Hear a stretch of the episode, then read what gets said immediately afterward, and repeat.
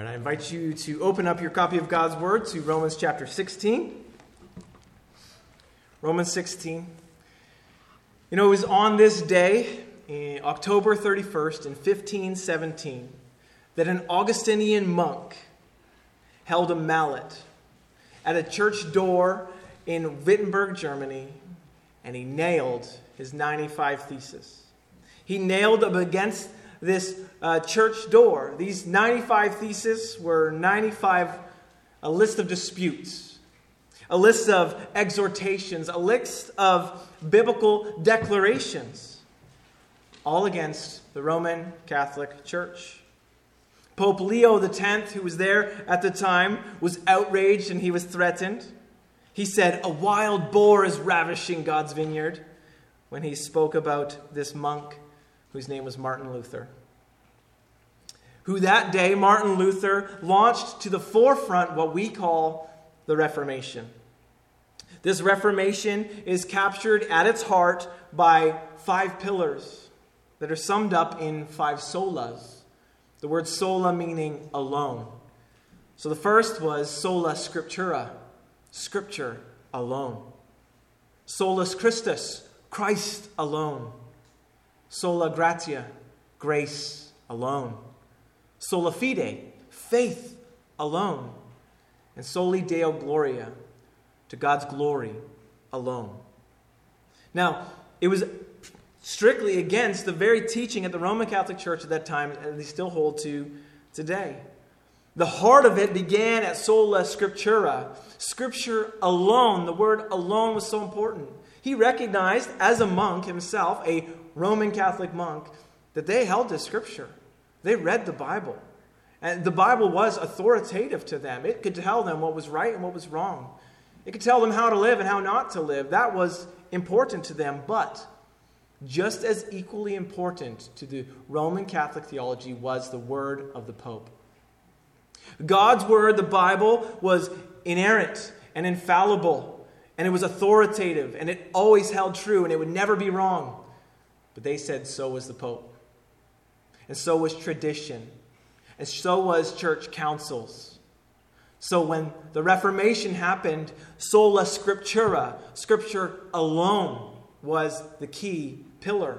It's scripture alone, it's not scripture plus traditions. That's where your authority is. It's unshaking. Traditions change, popes change, councils change. Scripture never changes. So, Scripture alone was to be the authority. God's Word alone was to be the foundation of our faith. That alone, not the Pope. The Pope would make mistakes, but they don't think so. But Martin Luther, at the forefront of the Reformation, led the way to say, no, it is these things alone. Scripture, Christ alone, not Christ plus works. Grace alone, not grace plus all of your merit that you bring to the table.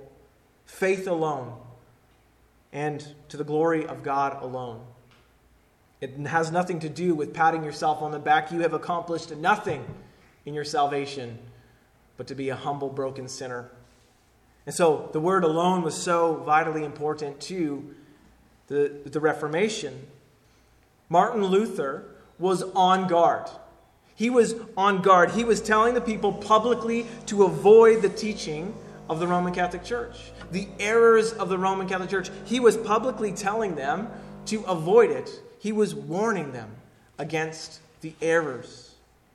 He showed the ways that they did not serve Christ. He pointed out how they served their own interests. He exposed their deception.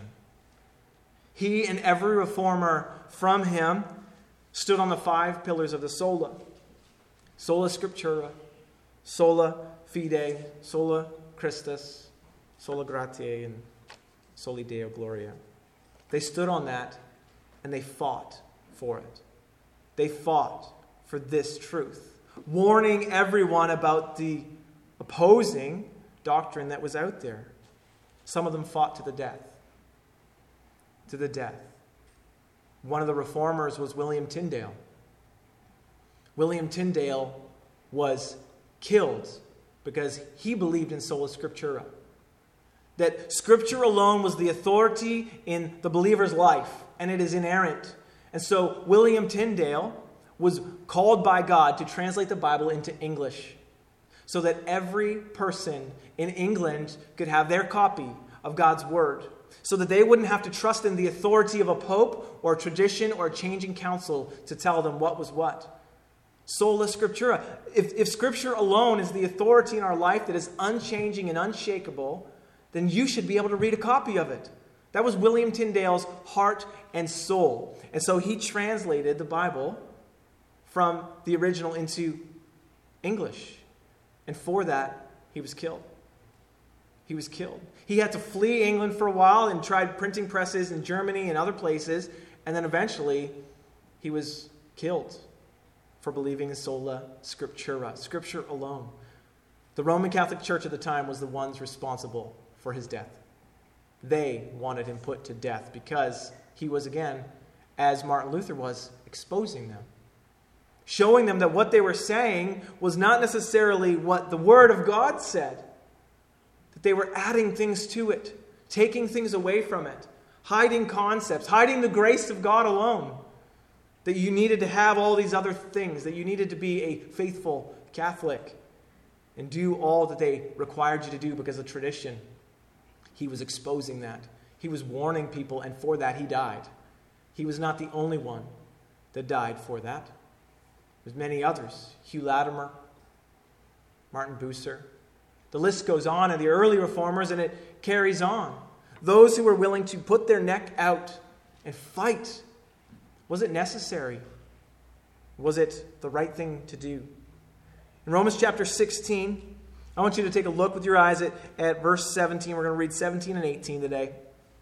Here's what he says. In the middle of all of these personal greetings, he inserts this I appeal to you, verse 17.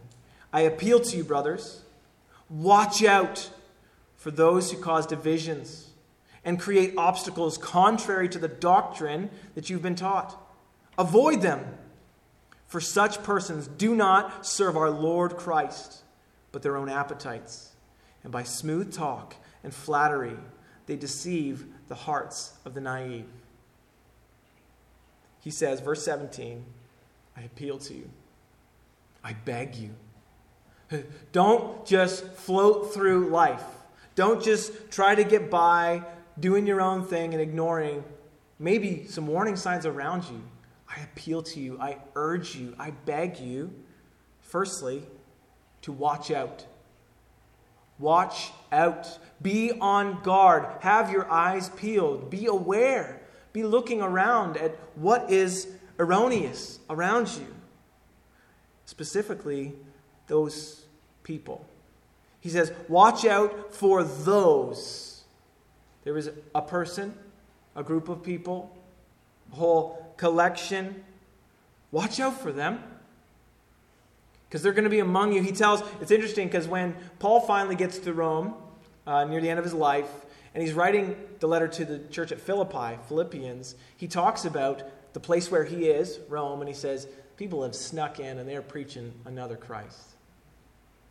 So he says, he's warning them early on. He says, watch out.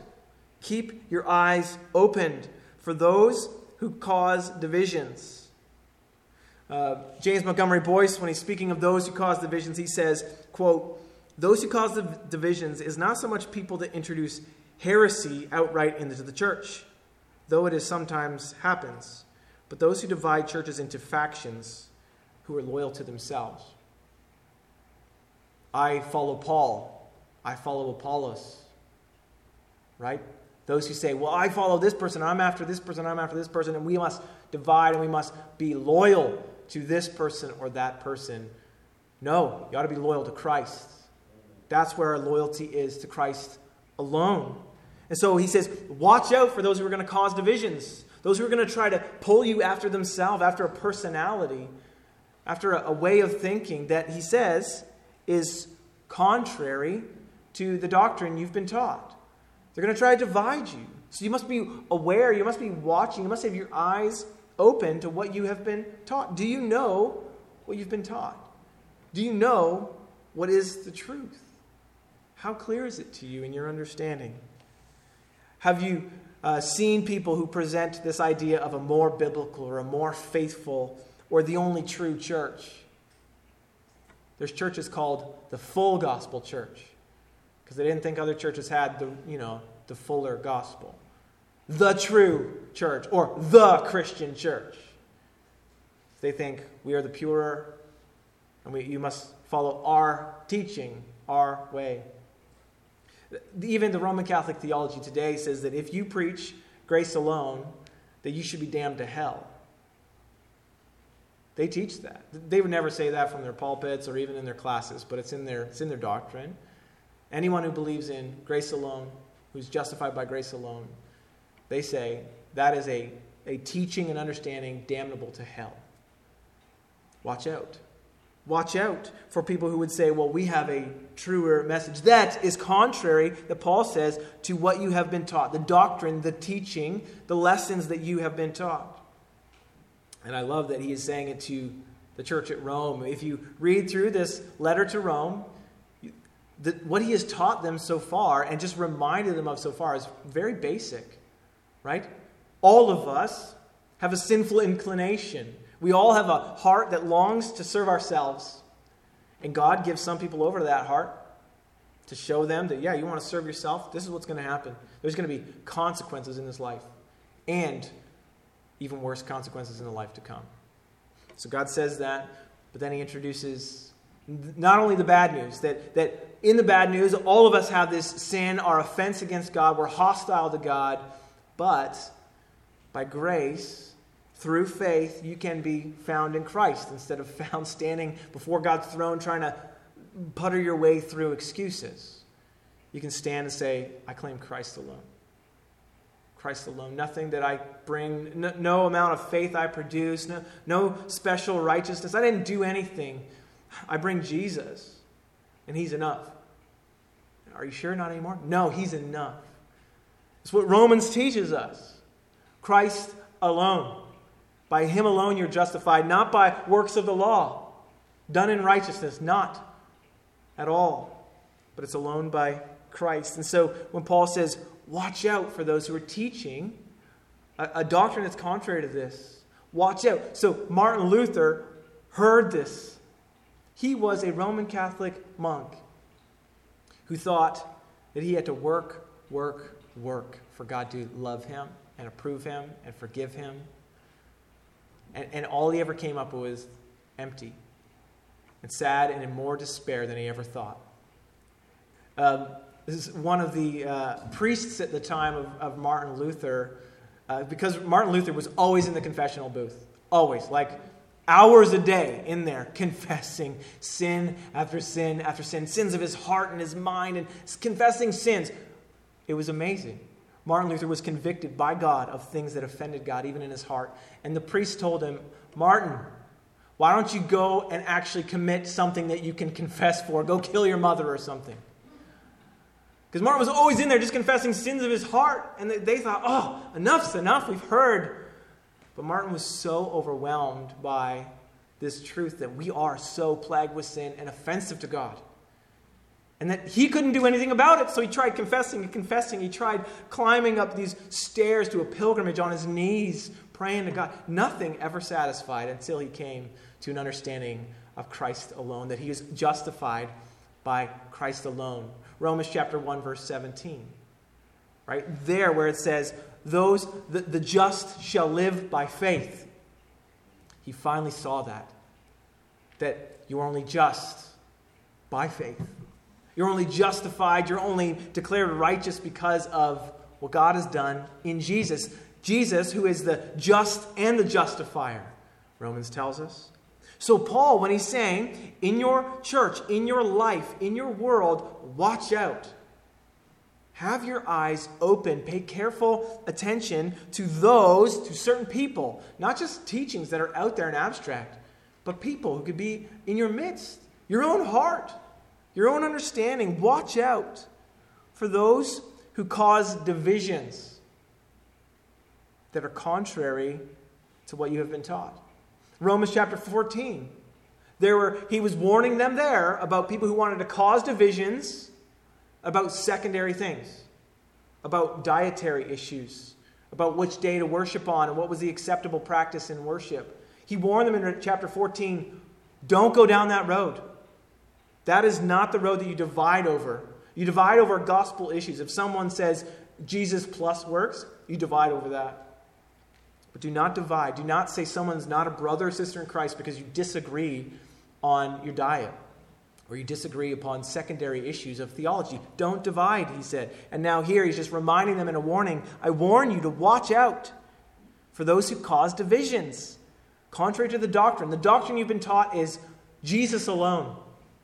And if someone's causing divisions about that, be, beware. Watch out for them, he says. And not only do they cause divisions, he says, but secondly, in verse 17, he says, they create obstacles. They create obstacles contrary to that doctrine. They put in stumbling blocks. They add things to the faith. Jesus warned about these when he pointed to the Pharisees. You know, he said in, in Matthew chapter 23, they tie up heavy loads that are hard to carry and they put them on people's shoulders, but they themselves are not willing to lift a finger to move them. And he says to the, uh, at the end of verse, uh, sorry, Matthew 23 13, he says, Woe to you, scribes and Pharisees, you hypocrites! You shut the door of the kingdom of heaven on people's faces, and you don't go in, and you don't allow those to go in either. He says they, they laid up heavy burdens they put things on these people and said, oh, yeah, yeah, yeah. You, you know, you can trust in, in Jesus, but you also need to do this list of 655 things. And if you don't, God doesn't love you and you're not going to heaven. He says, Watch out for people like that who are putting these obstacles that are contrary to the doctrine you've been taught. The doctrine you've been taught is Christ alone, by faith alone, by the grace of God alone. So watch out. If people try to add things to that and say, oh, yeah, grace plus, you better make sure you're baptized or you won't go to heaven. He says, watch out. That's contrary to the teaching of the doctrine of the gospel. Baptism is a, is a, a thing of obedience. Yes, when you, you come to faith in Christ, you be baptized to publicly tell others, to, to show physically what's happened to your heart. Yes, absolutely. But it does not save you, it's not a requirement for heaven. And when, if someone requires it for your saying, ah, oh, you're not a Christian unless you get baptized, Paul says, watch out for them. They're adding things like the Pharisees added things that, that is unacceptable and is contrary. It's opposite of the doctrine that God taught you in Christ. Watch out for them. There was other issues in the early church of those who were of Jewish heritage who brought in uh, things of Judaism into the church. Well, you know, well, you can't be a Christian unless you're also circumcised, is what they would say to some. Or unless you, again, follow the dietary rules. You can't eat pork. Come on. Paul says, watch out for people like that. That's not the gospel of grace that we've understood Christ to accomplish for us. So watch out for those who are causing divisions. Watch out for those who create obstacles who try to make secondary things primary because we have been set free for freedom. Galatians 5 1 says, For freedom, Christ set us free. Stand firm and do not submit again to a yoke of slavery. Don't put on that slavery. Don't put on a yoke of slavery that says, All right, well, I must also do confession. I must also do whatever it is. Indulgences. When in Martin Luther's time, there was. Uh, church leaders at the time who were requiring you to pay for your forgiveness, literal money. There was a whole jingle about it. It was really sad. Don't submit to a yoke of slavery. There's obstacles that people are going to try to put in that say more than Jesus alone. That you better understand tradition, you better understand councils, you better understand what the Pope has declared. You better understand that you need to be baptized, or you need to come to the front, or you need to be a church member, or you need all of those things are obstacles to the true gospel of faith that you in Christ. Says, watch out for these. They cause divisions, they create obstacles contrary to the doctrine you've been taught. Avoid them. These are wolves. They are wolves. Matthew 7 15 says, Beware of false prophets who come to you in sheep's clothing, but inwardly are ravenous wolves. They look like a sheep, they may even look like a faithful sheep, They'll tell you about the truer church, and if you just do these things, then, then you're a truer Christian. Watch out for them. They are wolves in sheep's clothing, ready to devour. They are, firstly, here as we see in verse 18, they are servants of themselves. They serve themselves. That uh, shows their motivation. Well, why do they do this? It's to serve themselves. Verse 18 For such persons do not serve our Lord Christ, but their own appetites. They don't serve the Lord Christ, the humble, homeless Savior. Instead, they serve their own appetites, fill their pockets, get the fame and the adoration from you and from everyone else. They're wolves. They're wolves, and the TV's full of them right now. Ah, if you just send extra money, God's going to bless you. Are you kidding me? What, to buy your third jet? It's disgusting. They're wolves. They don't serve our Lord Christ, but their own appetites. What do they want? They want praise. They want followers. They want affirmation. They want money. What is it they want? This is the motivation for why they're doing what they do, why they will live as wolves in sheep's clothing.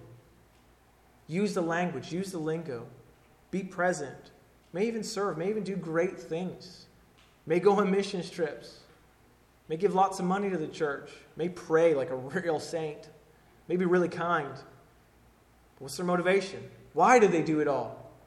Is it to serve their own appetite? Be warned against such people, he says. Warning, they're out there. And they're not out there to serve Jesus, they're out there to serve themselves. That's their motivation. But what's their method? They're serpents. They are serpents. Look at the second half of verse 18. For, uh, for such persons do not serve our Lord Christ, but their own appetites. They do it by smooth talk and by flattery.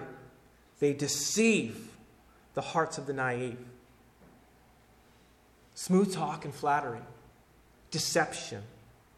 2 Corinthians 11 says this For such men are false apostles, deceitful workmen, disguising themselves as apostles of Christ. And no wonder, for even Satan himself disguises himself as an angel of light. So it is no surprise that his servants also disguise themselves as servants of righteousness but their end will correspond with their deeds. They are servants of the serpent. They are slippery, sleazy, and they are satanic. They serve Satan. That's their method through flattery, through deception. The father of all lies, Satan, they, they lie. So Paul says, watch out. It's easy to be deceived. It's easy to be deceived. It's easy to be flattered. It's easy to be smooth talked into something.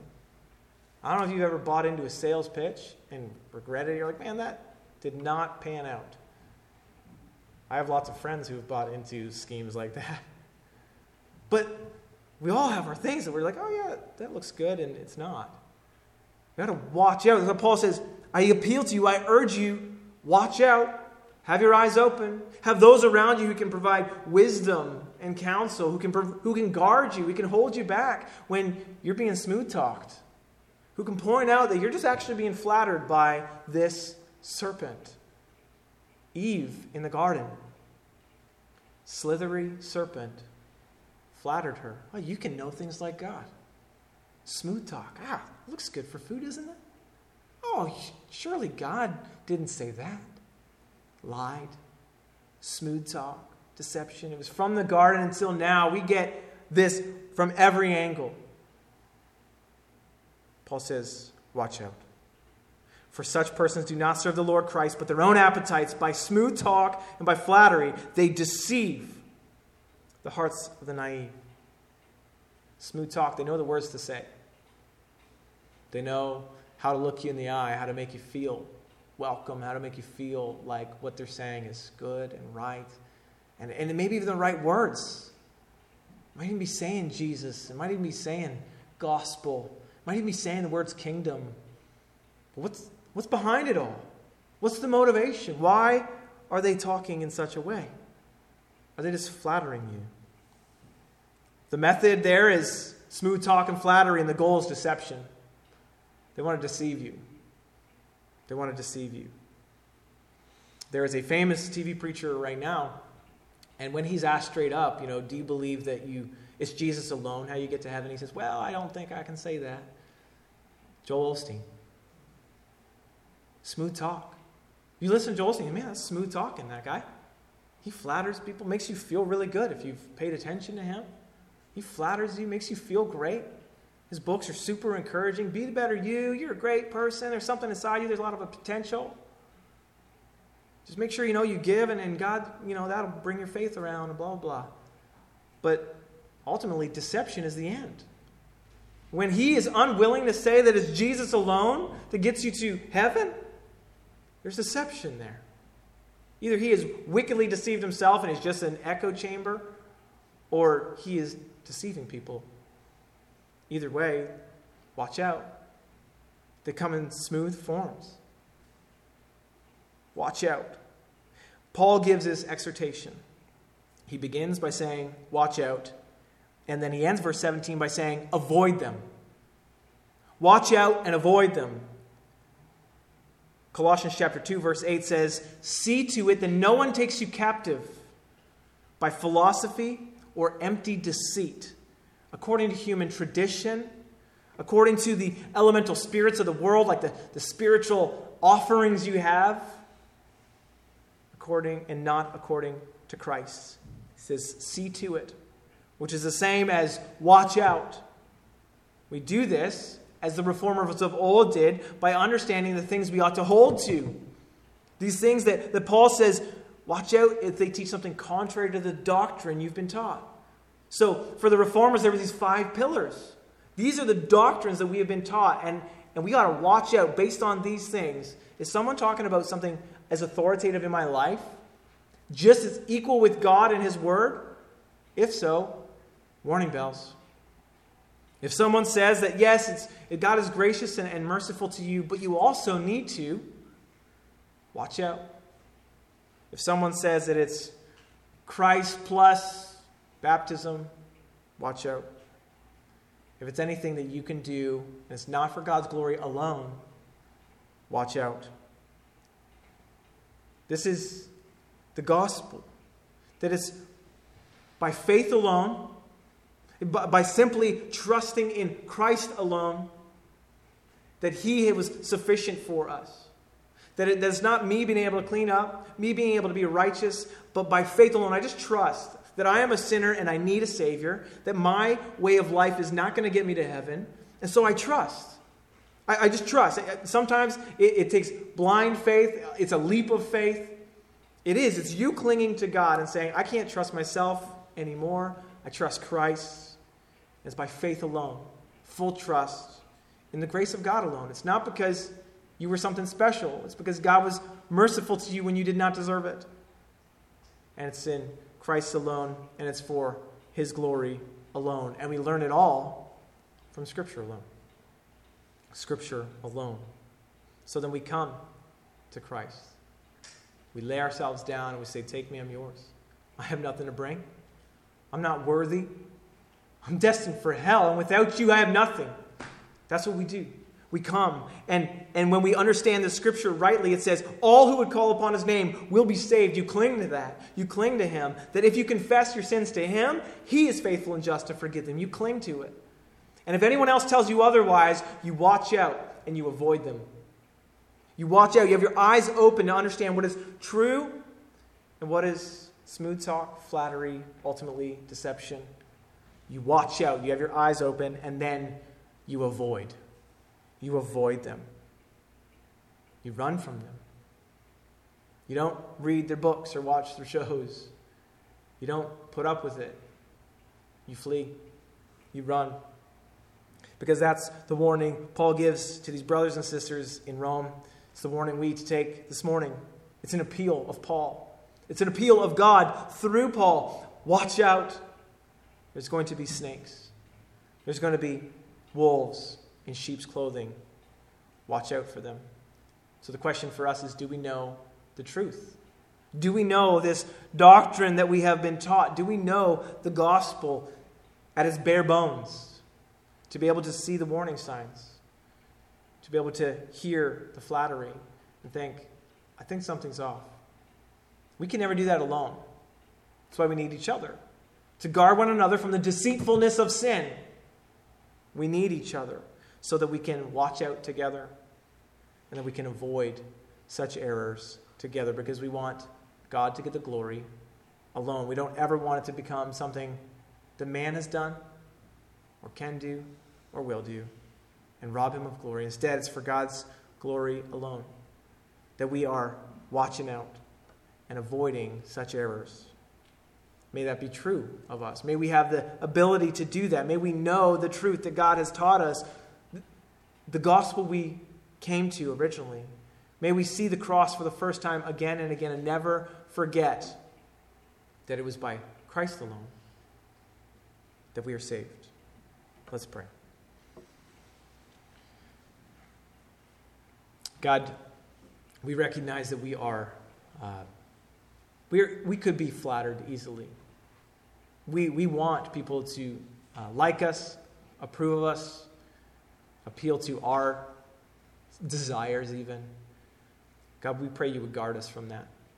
That your word would guard our hearts, that the Holy Spirit would uh, awaken us to when we are being, uh, having wool pulled over our eyes, when, when someone is leading us astray, when we, when we even ourselves begin to believe additional things to what you have declared in your word.